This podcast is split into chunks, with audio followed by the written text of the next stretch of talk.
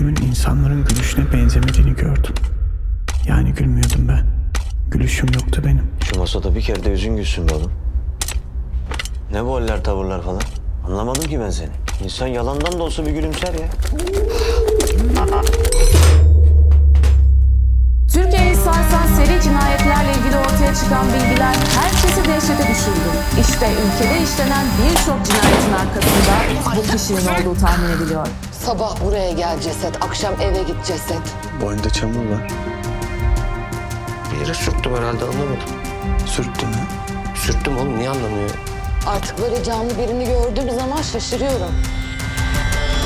Sen aslında var ya hayat dolu bir insanmış ya. İşte bu. Şimdi bu babanın bacağı. Siz bunu İslami usullere göre bir gömün. Hoş. Bırak lan babamın bacağını. Atalım çöpe gitsin işte. Giden bacak gelmezse bize başka türlü girecek anlayacağım. Ben hasta haklarından geliyorum. Nereden? E, Ya neye doğa okuyacak? Bacak mı öldü? Bu bacak ile Nurullah Bey kardeşimiz öbür dünyaya ilk adımını atmış oluyor. Her önemli yolculuk ilk adımla başlar. Bir daha geldiğinde birlikte döneriz İstanbul'a.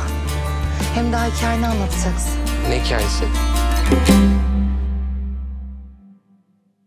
Ben gülmüyorum efendim. Benim ifadem böyle.